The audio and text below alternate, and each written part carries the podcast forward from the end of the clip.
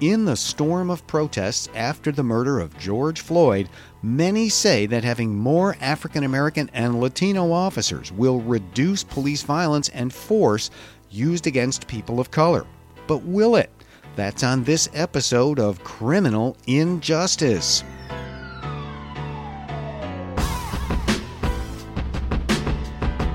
Criminal Injustice is a listener-supported project. Become a member at patreon.com slash criminal injustice.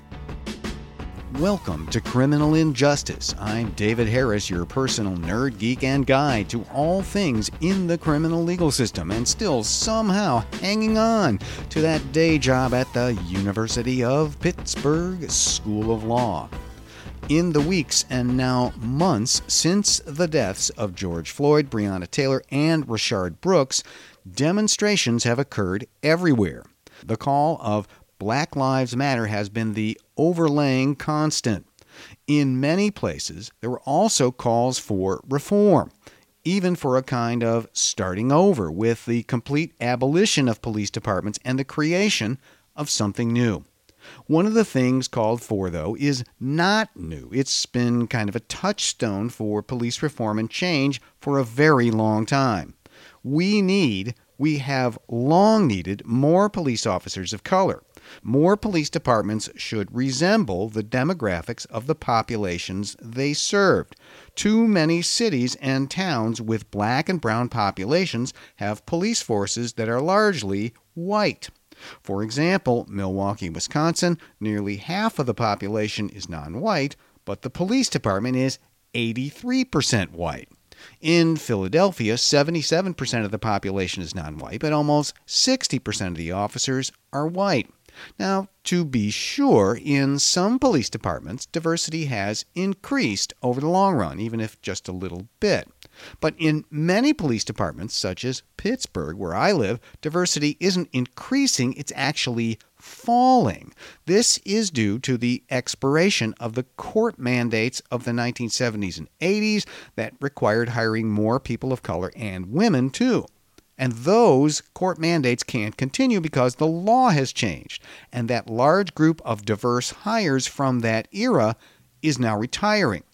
The assertions about the benefits of increasing diversity typically center on diversity in the police force as either a good thing in itself or as a way to build all important trust with those police serve. Here's a little audio from Denver Police television station, Channel 7 ABC, that's owned by Scripps Media.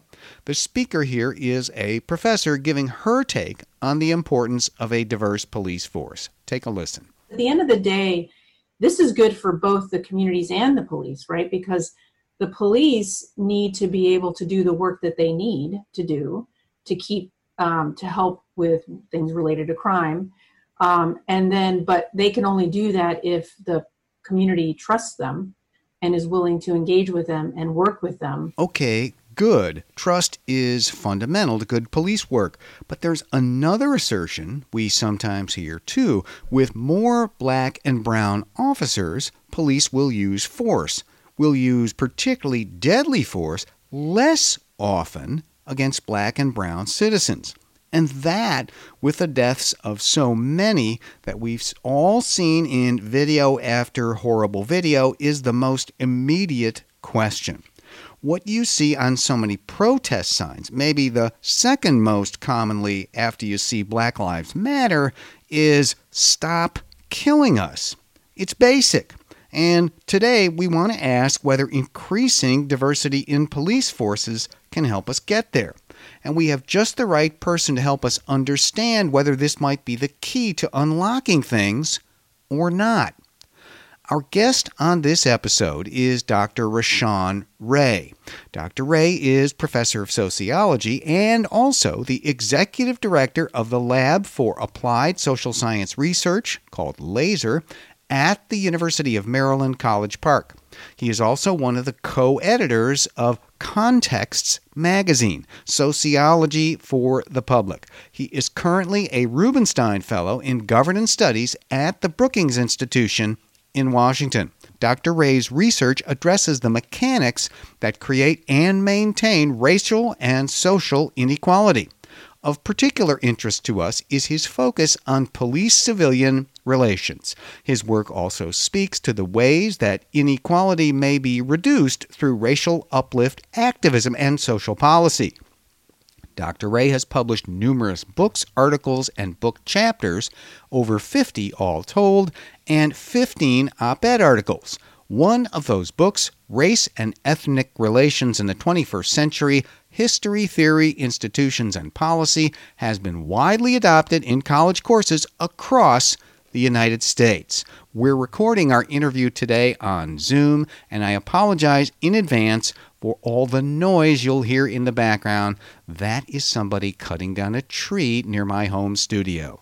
Dr. Rashawn Ray, welcome to Criminal Injustice. Thank you for having me on. I really appreciate it. I'm so glad you're here. Now, unfortunately, in our time, the constant and awful refrain uh, of police killings of black and brown people at the hands of police officers. I mean, this didn't begin with the murder of George Floyd or Breonna Taylor or Rayshard Brooks or Eric Garner or Philando Castile. It, one way to address this, we hear so often, is through hiring more police officers who are themselves black and brown people. Now, when cities and police departments do this, does it reduce violence and violent incidents against black and brown civilians in those jurisdictions? Not necessarily. So, the research that I've conducted, and I've conducted a lot of research with police officers, from conducting dozens of implicit bias trainings to interviewing hundreds of officers, a lot of ride alongs, having um, over 100 officers go through our virtual reality decision making program. What we found is that officers' race um, really doesn't have a big bearing on the level of bias that police officers hold against Black people or even their behavior. Now, there is some recent research suggesting that the race of the police chief or the police commissioner matters. But I tend to think that that particular variable comes along with a set of policy changes oftentimes at the municipality level that impacts what's going on. So, in short, no, not as much as people think. Now, on one hand, optics does matter, right? Optics, optics. matter. Mm-hmm. So, in terms of seeing officers of color, in terms of seeing officers who are women, that matters. I think it is something oftentimes people have an emotional response, a cathartic response to seeing police officers that are more representative. So, on that front, it can have an impact on the way that the public is viewing law enforcement. But when we look at use of force, when we look at decision making behavior, when we look at respectability, the race of the officer doesn't seem to matter as much as people think.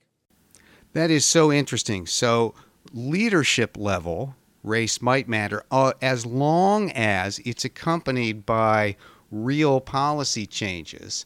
Um, one of the reasons that you've discussed, though, that that the race of officers doesn't necessarily matter has to do with place. And you've said that people sometimes confuse or conflate the effect of race and place. Can you tell us why you think that? Yeah, that's exactly right. So the assumption that people make is that simply because a person say is black or Latino, and then they are interacting with a civilian population in a community that's predominantly black or Latino, that those people come from that community or that they understand that community. And that's oftentimes not the case. So black people, Latinos, Asians are heterogeneous. So it's not one size fit all. And simply because you have a black officer, that doesn't mean that black officers from that predominantly black neighborhood where they happen to be policing. However, it is also true that if you have a predominantly black neighborhood, if an officer is from that neighborhood, they are more likely to be black. That is also true, but it doesn't necessarily always mean that simply because you have a black officer that they're going to be better for the predominantly black neighborhood. We see some of the same outcomes. What we do need, however, is to ensure that officers are representative of the community. And oftentimes that doesn't necessarily mean always where they come from. Oftentimes it means where they are currently when we talk about community policing, community policing isn't simply about a police officer playing basketball or football with an officer in the street. Right. Instead, community policing is an experience. And part of that experience is oftentimes what officers have with predominantly white and affluent neighborhoods all the time, where they go to church in those neighborhoods. They send their kids to school in those neighborhoods. They exercise in those neighborhoods. They shop and eat in those neighborhoods. Those are the same sort of experiences that we need in predominantly Black and Latino neighborhoods, which is one of the reasons why I advocate for a mandatory housing program where officers receive a housing subsidy and they are mandated to stay within the municipality. So, what that might mean, say, for Prince George's County, which is a million people, 550 square miles, officers can choose to live in any of those 550 square miles. Yes. If we're talking about Washington, D.C., which of course is only about seven miles across, or maybe uh, the city council decides to, to decides to expand the geographic range of that program to be maybe five or 10 miles outside of the Washington, D.C. limits, where officers are still around the Beltway and interact in Washington, D.C. But I think that will go a long way to improve police community relations and reduce uh, use of force and police brutality. So, what you seem to be talking about is being of the place. Um, that it matters more for an officer to be invested in the place personally, to be experiencing it, to be living in it, that that is the thing that really matters. That's exactly right. You know, one one thing that's been lost right now with the, the perception of the defund the police movement is really what they're asking for is a reinvestment in communities. And part of that reinvestment isn't only a financial investment, which is a, a huge part of it, but it's also a communal investment. It's also a humanistic investment. And part of that human investment, that human capital investment in particular, comes from police officers and other social services to be of the community. And this is the reason why I think when we look at officer involved shootings or police killings, and of course, I, have analyzed too many of them, um, unfortunately. And because, of course, we know that in any given year, about a thousand people or more are killed by police. And yes. we just talk about Black Americans, we're talking about every 40 hours a Black person is killed by the police. So we're talking about a lot of people. But if we only look at those particular incidents, one of the things I've noticed is the pause oftentimes that officers give when they interact with white people.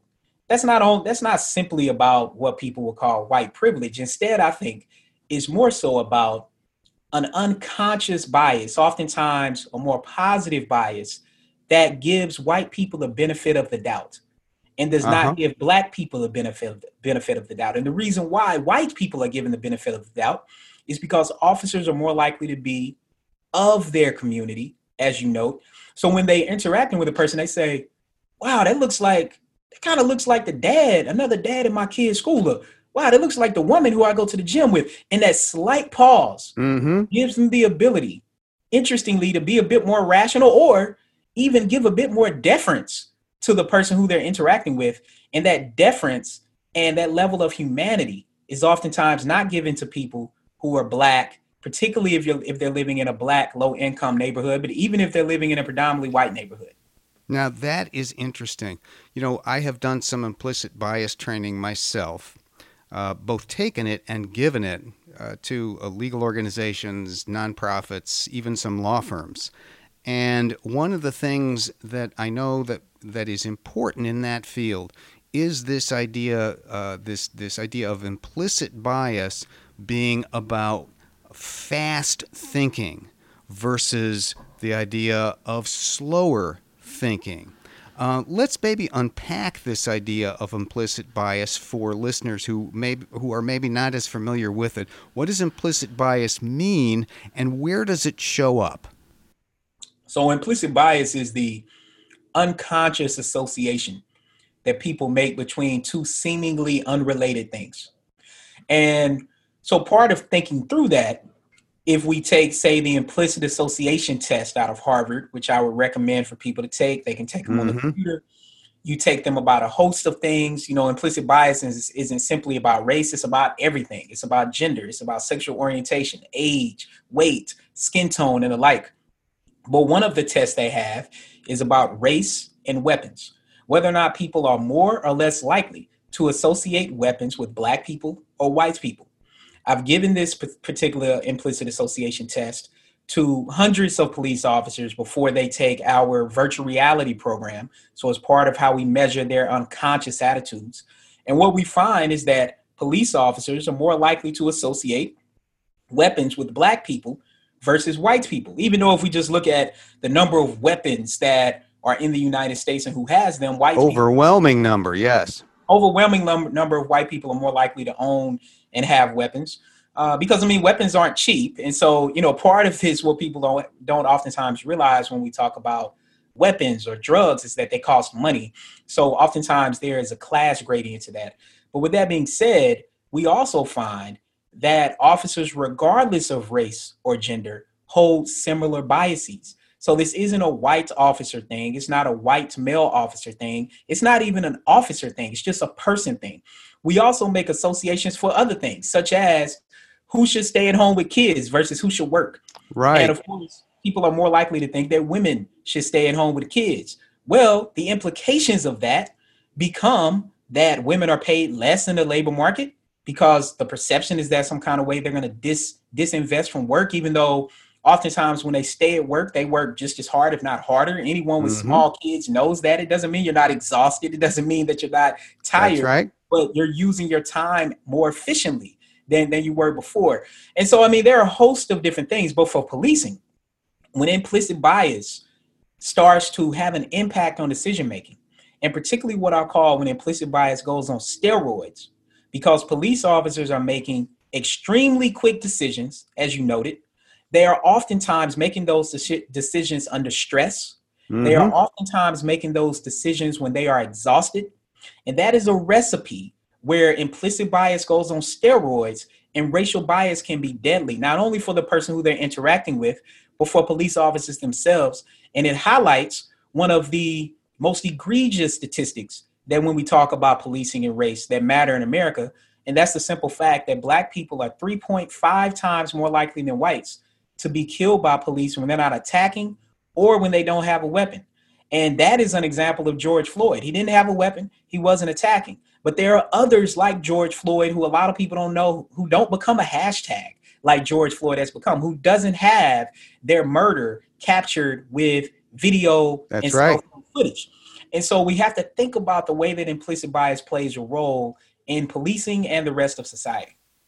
So, with that in mind, you can see how important it is that a person who is implicitly biased in favor of a group would pause, would take that extra little second and have that that grounding of oh i see this person or is like this person somebody like this person in the community that would give the per the the officers conscious beliefs and conscious control a chance to assert itself.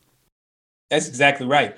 I mean part of the way that we keep uh, implicit bias and unconscious bias in check is to be conscious of it and to your point what you just described that happens oftentimes with white people, where because officers have a plethora of interactions with white people, not simply because they're police officers, but because they are more likely more likely to live in those communities around the country.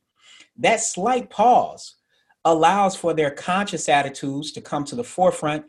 Not only do they make more rational decision making, but they are also more likely to de-escalate. And we've seen a lot of incidents like that where a white person and a black person behaves the same. A black person is shot and killed, and a white person, the officer never even at times pulls their weapon. And if they do pull it, they end up not shooting their weapon because then they fall on to, to de escalation training, which is another big problem in policing.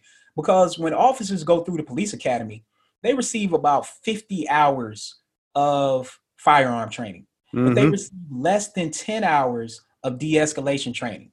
And that is completely out of whack with what they experience in everyday life.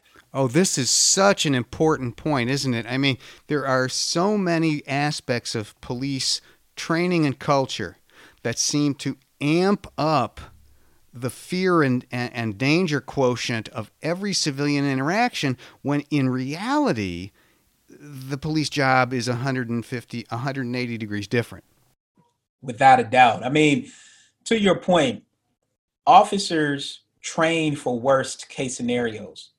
They train for use of force interactions. But nine out of 10 calls for service have nothing to do with violence at all. It doesn't all. mean that it can't turn violent, but overwhelmingly, they aren't violent at all. And so what happens is police officers have a set of tools in their arsenal, not necessarily just equipment, but more so how they approach a situation. Skills. They have a set of tools and skills in their arsenal that is about use of force in worst case scenarios. They show up to the scene and they need a different set of skills. They need communication skills, they need de escalation skills. And there is a mismatch between what they should do versus what they've been trained to do.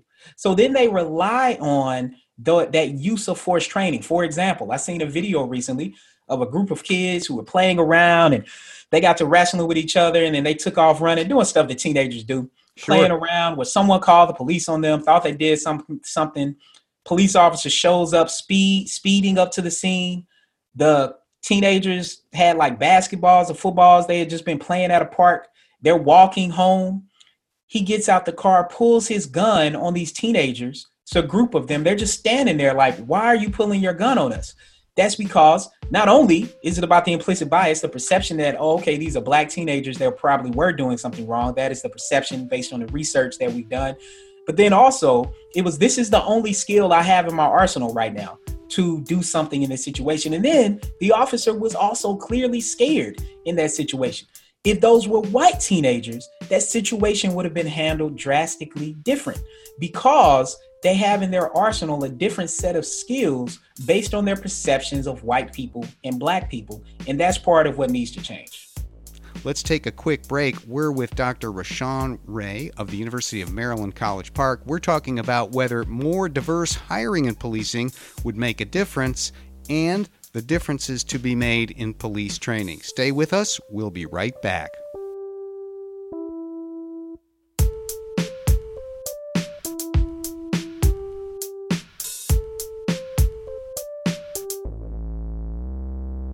Everyone wants to keep their home and family safe.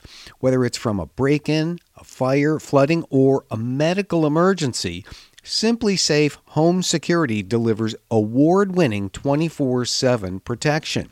With SimpliSafe, you don't just get cameras and sensors, you get the best professional monitors in the business. They've got your back day and night, ready to send police, fire, EMTs, whatever you need when you need them most, straight to your door.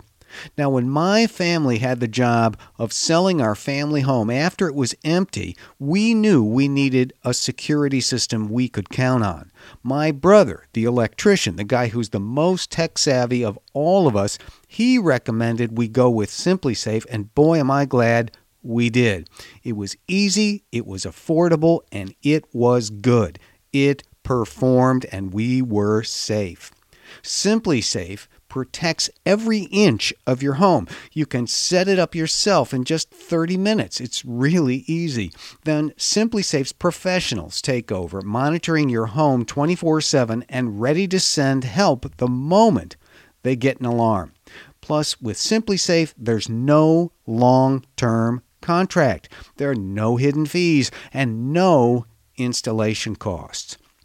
Right now, my listeners get a free home security camera when you purchase a SimpliSafe system at simplisafe.com slash injustice. You also get a 60-day risk-free trial, so there's nothing to lose. Visit simplisafe.com slash injustice for your free security camera today. That's SimpliSafe, S-I-M-P-L-I S-A-F-E. That's simplisafe.com slash injustice.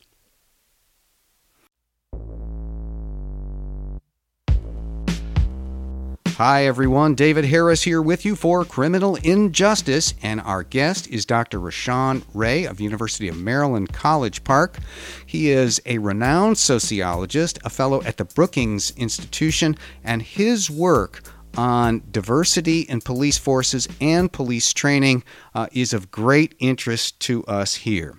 Uh, before the break, Dr. Ray, you were telling us about how police training really sets the tone in important ways and gives uh, a limited set of tools, but often the wrong set of tools. I wonder if uh, police socialization, the police culture it's sometimes called, what role that plays in those interactions. I think the culture plays a lot. So even within policing, they create a dichotomy that I think is useful, but it's oftentimes not that simple. But it's the warrior versus the guardian perspective. And oftentimes, when officers come through the police academy, they are trained to be warriors. Part of being trained to be warriors, I think, is two important things I always think about. First, again, they're trained for these worst case scenarios, they are trained to use force. The second thing is that they are trained that the public is the enemy. Instead of the public being viewed as uh, someone who they should protect, instead of the public being viewed as a group of people who they are working with, police officers are trained that the public is the is the enemy. I think this is best encapsulated by a comment I heard doing an implicit bias training with a group of police recruits. And I said, I said, well, surely you would approach a young man in his 20s compared to an elderly woman differently. And even though I, I, think we, we know that they do, but his response was very telling. He said, No, sir. He said, I approach everyone in every situation like they have the ability to kill me at any given time. Oh, my. Like that oh perspective mm-hmm. speaks to why, because part of this is the other perception people have. The one perception people have is that younger officers are going to change the culture of policing. No, they won't. Doesn't work like that. They are trained the exact same way the older ones were. The older ones are the ones who, after 15 years, realize, wow, the way that I was trained actually doesn't match what's going on. And they've had 15 years of experience to figure that out. Officers coming out of the police academy who are young, they are coming out what they call hot, like they are amped up, they are revved up, ready uh-huh. for a situation. And this is the other thing that place does as well. I've noticed officers, I've seen this through my research. Officers will receive a call for service about something nonviolent, but they hear the zip code and they hear the cross streets and they instantly go in hot. They instantly think that something is going to happen. So officers show up escalating those situations when nothing has been stated that there was a weapon. Uh, at times, it hasn't even been stated that there was a crime, but they show up ready for something because of the neighborhood. And I think that's so important because a majority of people who live in low income, higher crime neighborhoods, and I say higher crime because if we compare the crime rate now to 30 years ago, it's significantly lower. Lower. As 30 years ago. Even compared to this to this recent increase, you know, when we have economic angst, whether that be with the Great Recession or right now with COVID, um, crime increases to a certain extent, but it's nowhere near what it was in the 70s and, and even the late 80s, early 90s. But they show up revving that up. So the culture of that plays a role. Another really good example of this is in Minneapolis, of course, where George Floyd happened to be uh, mm-hmm. killed by Derek Chauvin. Even though Minneapolis Police Department had banned chokeholds, the Minneapolis Fraternal Order of Police was still teaching a warrior class to people, and chokeholds was part of that. The result of that was that dozens of Minneapolis residents had been choked out by police officers over the past decade. Now, not only had they been not only had they been choked out, but there was very little reprimand on behalf of the department to reprimand those officers. And that's another big problem in policing is the lack of reprimand and accountability internally that police officers have to hold them accountable externally to the people they hurt in the communities that they're supposed to serve. There is very little you can accomplish by way of reform or change if you are not prepared as an organization to hold the people accountable when they cross the organization's line. If, if lines, if you don't do that, pretty much everything else you might do is is pretty much beside the point. Without a doubt. So I think implicit bias training is important. Um, I do it, and I think our program is one of the best. Not only do we have an in classroom portion, but of course we have uh, a virtual reality decision making program that I think is second to none. But there are limitations to these individual level approaches, like implicit bias training, like even the trainings we do, like body worn cameras, if these changes do not come along with transformative structural changes in law enforcement. And I think it centers on a couple of things. I mean, we talked about where officers live, I think that's one. But the big one is the lack of accountability for civilian payouts for police misconduct. That in most municipalities, millions of taxpayer money, millions of taxpayer money every year is used to settle police misconduct cases. And this is where it gets highly problematic. This money doesn't simply come from the police department budget. The police department already has their budget set. In certain That's right. cities, it's over 33%, right? It's 30 to 40%, like in Minneapolis, like it is in Baltimore or St. Louis or yes. LA when there is a civilian in Chicago, I think is one of the one of the most egregious examples. Over the past two decades, Chicago has spent over 650 million dollars settling police misconduct cases. That money has came from general funds and not the police department budget, not from insurance policies. Imagine what that money could do on the south side of Chicago. As much as people talk about crime on the south side of Chicago, if you really want to reduce crime, research shows you don't throw more police officers on the street. Instead, you invest in education. Build communities. Yep, you invest in a work infrastructure, you invest in small businesses. That money could completely transform the south side of Chicago. So when people talk about defund the police, that's really what they're highlighting is reallocating, reinvesting, is shifting money in the general fund budget away from the police department budget to social services and investing in cities. And this is why I think if we really want to hold law enforcement accountable, we have to restructure civilian payouts for police misconduct away from taxpayer money into police department insurance policies. This actually happens with a lot of small municipalities because they don't bring in enough money to actually fund um, lawsuits, essentially. And, and oftentimes, these lawsuits doesn't necessarily mean anybody did anything wrong. It could simply be an accident. Somebody slipped and fell and hurt themselves. Sure something else happened. So they need insurance policies. And they can't self-insure. That's right. Exactly. Yeah, they self-insured, or they join in some court in some sort of conglomerate of small municipalities. And it's important for people to recognize. So for people who uh I guess might have grown up or came of age in the 70s and 80s, they'll remember this show as In the Heat of the Night. Most police departments, In the Heat of the Night is one of my favorite shows, along with Matlock. Sure. And In the Carroll Heat of the O'Connor. Night, yeah, mo- most police departments are similar to in the heat of the night. They simply don't have the resources and the infrastructure. I know the LAPDs and the, you know, the the, the NYPD and Chicago PD get all the limelight, but most police departments are small, so they might join a conglomerate. And this model takes the same approach we do with healthcare. We use this model with healthcare, where hospitals have malpractice insurance. So when surgery goes wrong or a nurse might give the wrong medication because they're rushing and maybe they just messed up doesn't mean somebody purposely did something. There's a lawsuit and there's a settlement that comes from the hospital um, insurance policy. And as that policy increases the hospital then says they do a cost benefit analysis and they say you know what? It's costing us too much money to have that that physician perform surgery here we can no longer keep you. Imagine if that happened in Minneapolis. George Floyd would probably still be alive because Derek Chauvin would no longer be working. That's right. When you have cost associated with wrongdoing, you have to start thinking. And right now, police departments just don't. You know, I want to ask you about something you've mentioned a few times now. You've talked about virtual reality training, and this I think is a is a real idea that who, whose time has come, and and I want to uh, give you uh, full time to explore it.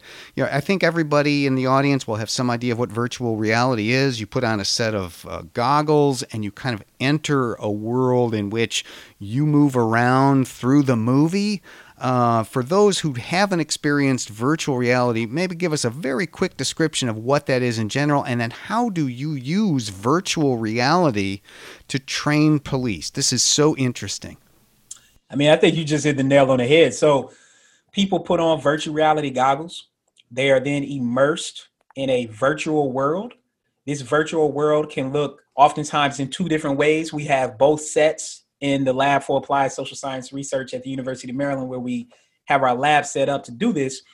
it might look realistic like actual people. Um, or it looks like augmented reality, like a super video game. And we have both versions of those. Now, when they enter into the virtual world, you have the goggles on, we have different types of scenarios that officers encounter on a regular basis. This is where we get into what officers normally encounter versus what they train for. What our program is focused on is what officers actually experience on an everyday basis. So, suspicious person calls, robberies of stores, domestic house scenes, traffic stops, mental health calls. These particular scenarios make up most of what officers experience. They go into this virtual world, they interact with a person, the person responds to them. The program has over a thousand different responses that fits the way a person would normally respond. So if you say, What are you doing here? the person might respond with, Well, it's none of your business. Like I wasn't doing anything wrong, which is what we hear all the time. Or they say, Well, I'm just waiting on the bus. Mm-hmm. Or, you know, my neighbor keeps calling the police on me. Typical things that people would say in that moment. What we do is we take that program, we take the same voice, we take the same statements, and we vary the person who they're encountering by race and gender. So they might encounter a black person, it might be a black woman, might be a black man, might be a white woman, might be a white man. And so we know from an experimental standpoint, because we're researchers and sociologists and social psychologists, that we know that the only reason why officers would interact differently is because of what the person looks like. Yes. Not because of the setting, not because of what they sound like. And then what we do is we triangulate police officers' behavior with a set of variables. We can collect officer information on what they say, the tone of their voice, the deference they give to the character, the distance they are from the character, their their eye movement, their body movement, when they reach for their weapon, when they don't reach for their weapon. And then we have officers take a, a survey to measure their implicit bias with implicit association test we also then give them a survey to measure their explicit attitudes, just generally what they think about race and social dominance and policing and community and those sort of things. And we put all these variables together. We can also measure officers' stress level through their speech. And we can also measure uh, a set of other physiological factors. We put all this together and it becomes a recipe, a statistical model that we can tell police departments when their officers are more or less likely to exhibit bias. Because, see, this was key for us. It's not solely about where officers exhibit bias, uh-huh. also about where officers don't exhibit bias. Who are the police officers that don't exhibit bias? Can we replicate them? What sort of training have they had? What level of experience have they had? What makes sure. them treat everyone the same? And then we give recommendations to, to departments to say, these are the people who you probably want to have doing your training. These are the people who you want to have in leadership. These are the people who you want to pair up with a younger officer. Now, these other group of officers, these are the ones that you need to work on because their level of bias yes. is going to lead to not only a lawsuit, but it's going to lead to someone potentially getting killed. Wow. So has there has there been validation of this training over a period of time so that you know how effective this is? Yeah, so we're in the process of finishing our validation now. I can tell you we've had over 100 police officers go through the uh, the program and the training. And what we can tell you right now is that we know um, which officers are more or less likely to exhibit bias and which ones aren't. So, for example, we can explain away with officer demographics their conscious bias. So, in other words, police officers will tell us in surveys. I mean, we have ways of asking questions that they have preferences for white people over black people. Mm-hmm. Um, and again, it's not just white officers who think that. That's very, very important to say. But what happens is that experience, um, level of education, the region, all of these factors explain away that bias, explains away any difference. What we can explain away, we cannot explain away unconscious bias. It sticks around no matter what. Yeah. What we think is going on though is that we we tailor implicit bias trainings in classroom training that we do over a span of 2 days.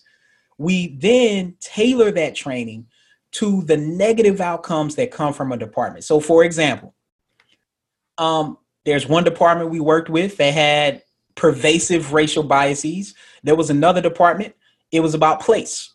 And it was about when factors were unknown. And this is a very, very big factor because this is a key outcome in the social science literature and the criminology literature that when there is less known about what officers are entering into, they're more likely to rely on their unconscious biases. That actually makes sense. Everybody does that. If you walk into a setting you're unfamiliar with, your mind is going to try to recall information from something that helps that setting make sense to you. Right. So when less is known, when the setting is more ambiguous, like a suspicious person call, just people standing at a bus stop, compared to being called to someone's house and the person opens the door and identifies themselves as the homeowner, all of a sudden those two different scenarios leads to an overload of implicit bias in the setting that's more ambiguous. So we might tailor an implicit bias program to those suspicious setting calls to help officers do this training repeatedly to get to a point where we see less bias the more they experience it. Because the neat thing about this program is you and me could go into this program 10 times and every single time we would have a different experience. Uh-huh. Because we're we're responding differently. Because we're not going to say the same exact thing every single time. So we're going to say something different and the program's going to say something different. And then the more times people use the program, it's an algorithm. So it builds on itself. So the program is continuously learning like a person uh-huh. uh, and responds differently over time, making this program something that police departments can use for years to come. That's an incredible set of advancements that you've got on the on the brink of possible and promising. That is really amazing. And if you could do this, um, you, would be used as a screening tool for recruits would it be used as a way, as you said, to channel people within the department? Uh, would it be used to say, okay, you're not really at this point material for a supervisory position, but we think we can turn you into that? I think all of the above. So we've had hundreds of law enforcement experts and current law enforcement officers, including the Department of Homeland Security and the military. We've had tons of uh, elected officials come and they see it as being useful in all those areas. So one big thing that officers who work in background talk about is their inability to have any sort of advanced screening. So this particular program affords that because I mean there are some officers who go through our program and I mean their level of racial and gender bias is so far off the charts there's no way they should have ever been a police officer. Huh. program can help with that. There are other people who exhibit bias but with additional training that bias can be reduced. Doesn't mean they're not going to become a police officer. It just means they need additional training. And then to your point, police departments want to use this for their actual training as well as continuing education, where it can then be used as a way to mm-hmm. help make sense of who should be promoted or not.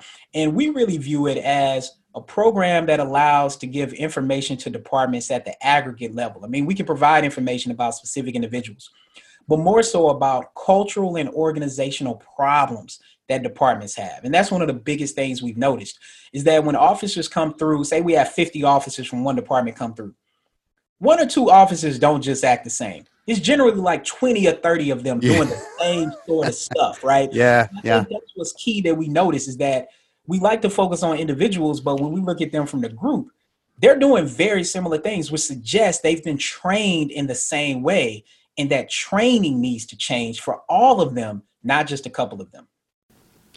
That is Dr. Rashawn Ray of the University of Maryland College Park. He is also the director of the Laboratory for Applied Social Science Research, and he spoke to us today about diversity in police forces, use of force, and the potential for advanced training through virtual reality. Thanks very much for being my guest on Criminal Injustice.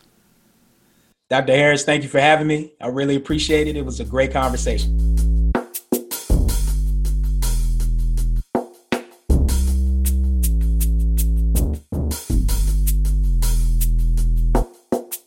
Now let's wind it up like we do on every episode with another edition of Lawyers Behaving Badly. And this story of a lawyer behaving badly from the ABA Journal News Online concerns lawyer David Pascula of Chicago, Illinois. Lawyer Pascula's practice was located in the state of Illinois. The law firm just him, a small number of associates, and support staff. Lawyer Pascula's specialty is domestic relations, sometimes called family law, divorce, child custody, adoptions, those kinds of things. According to the authorities in Illinois, the law practice and Lawyer Pascula seem to be doing okay. Lawyer Pascula, quote, served as a chair or committee member for numerous legal organizations, contributed to and authored several articles for legal journals, was well known in the family law community, and had been invited to give speeches at several bar associations and law schools in the Chicago area about various topics involving family law. One of the things that lawyer Pascula did at least once, and probably some other times too, was to serve as something called a guardian ad litem. That is, he would be appointed by a court as a fiduciary to protect the legal interest of people who did not have the capacity to protect themselves. And in one particular case, lawyer Pascula used that position of trust to do something truly unforgivable. In this particular case, a couple was dissolving their marriage. They had children. There was a dispute over custody arrangements. The judge in the case appointed lawyer Pascula guardian ad litem over the couple's children. He would speak to both of the parties and recommend to the court a suitable custody and parenting arrangement. The wife wanted custody, with the husband having a smaller role, but the husband wouldn't go for that. What would Lawyer Pascula recommend? How would Lawyer Pascula, with his years of experience in family law and custody arrangements, view this difficult situation? And how would he see to the best interest of the children in the family, who he had a legal duty to represent? Well, here's what he did. When the wife and the lawyer for the couple and the husband came to Lawyer Pascula's law firm for an interview, Pascula had the wife come to his private office while her lawyer had been called away into another office. He'd like to help her, he said, but he didn't think a full custody arrangement for her was in the cards probably just one parent would get custody, and he implied it wouldn't likely be her. And then, well, let me give it to you in the language of the Illinois bar authorities who have filed a complaint against lawyer Pascula. They refer to the wife by her initials, N.E. They allege that lawyer Pascula began to forcibly grope N.E. both over and under her clothes. Then they say lawyer Pascula, and I'll quote, stated to NE that, in order to receive his support in recommending that she receive sole custody, she only had to do, quote, a little extra something, and that she was, quote, a smart girl, and that if she really wanted her children, he could, quote, do that for her if she would have sex with him. Close quote. N.E. was naturally very upset and concerned about her children. She got up, got away from Pascula, and made an excuse to leave. She then told her own lawyer, who had come with the couple, what happened, and that led to the bar complaint that lawyer Pascula now faces for ethics violations stemming from assault, battery, and sexual crimes while acting as a guardian ad litem. Wait, wait! Can't you hear Lawyer Pascula shouting, Wait!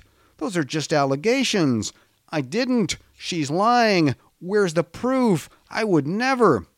Yes, I'm sure you would never try to force women into unwanted sex grope them forcibly or anything.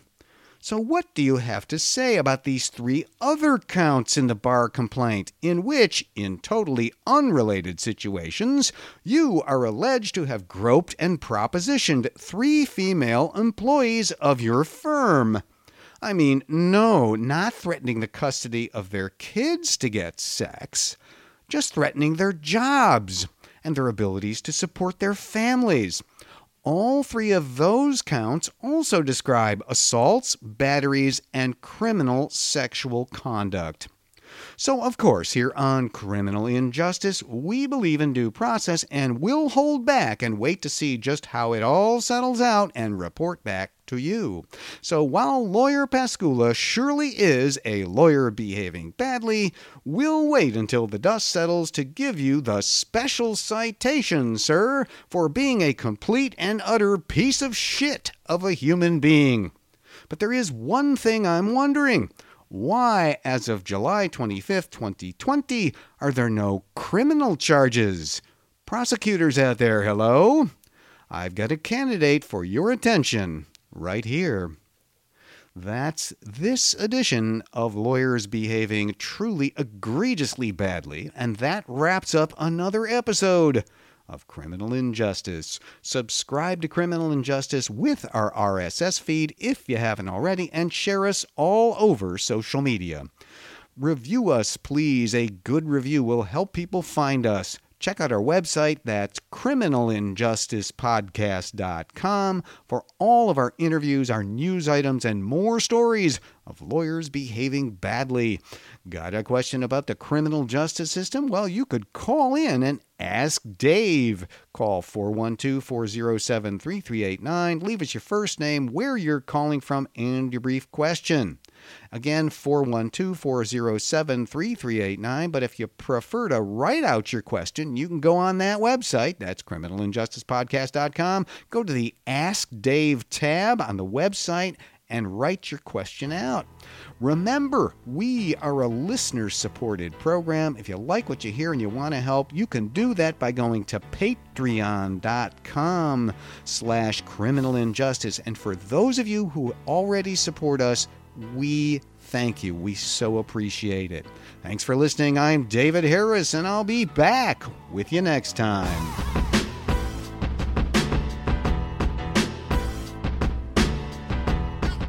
Criminal Injustice is written by David Harris and produced by Josh Raulerson.